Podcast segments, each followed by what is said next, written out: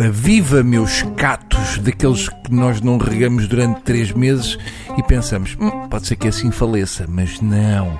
Não só insiste em estar vivo, como ainda continua a picar e a magoar e nem sequer conseguimos mandar para o lixo a porcaria do cato porque nos picamos e depois insultamos o cato e o cato continua ali fresquíssimo, o que ainda irrita mais porque nós só queríamos atirar o, aquele para o lixo. Estão bons?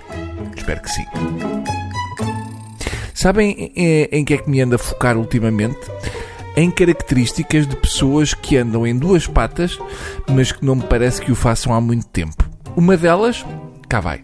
Pessoas que quando chegam a um carro, sentam-se e depois, como estão com muitos nervinhos, começam a puxar o cinto para o pôr depressa. Mas como puxam depressa, o cinto encrava.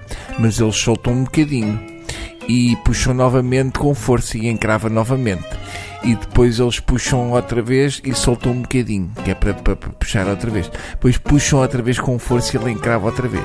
E como o cérebro dessas pessoas está só com uma luzinha encarnada, como as televisões quando estão desligadas em stand-by, eles começam a entrar em fúria e começam a puxar o cinto várias vezes com muita força, como se tivessem encravado.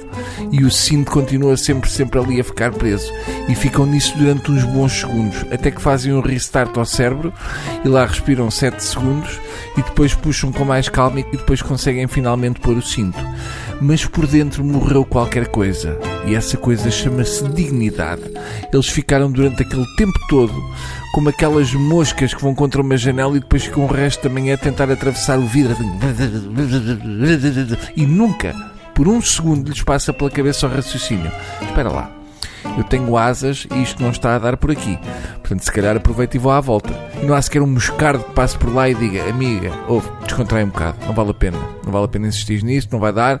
Já tentaram isso várias vezes e não conseguiram. Acaba sempre mal. Só te vai dar dor de cabeça e é muito maçador tal como esta mosca, também essa pessoa fica nesse furacão de emoções sem viva alma que lhe dê a mão naquele momento de profunda tristeza.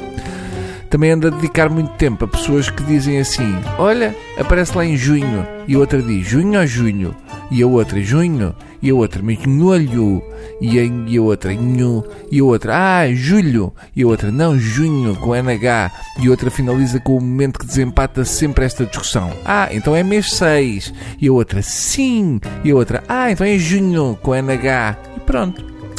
É uma espécie de ping-pong com duas pessoas com ausência de atividade cerebral. É como ver dois robalos a discutirem economia. Não tem qualquer relevância, Uh, mas tem qualquer coisa de fascinante. Quem está a assistir sabe que pode resolver aquilo dizendo logo o número do mês, mas prefere ficar a assistir, fascinado com este bonito espetáculo do ser humano.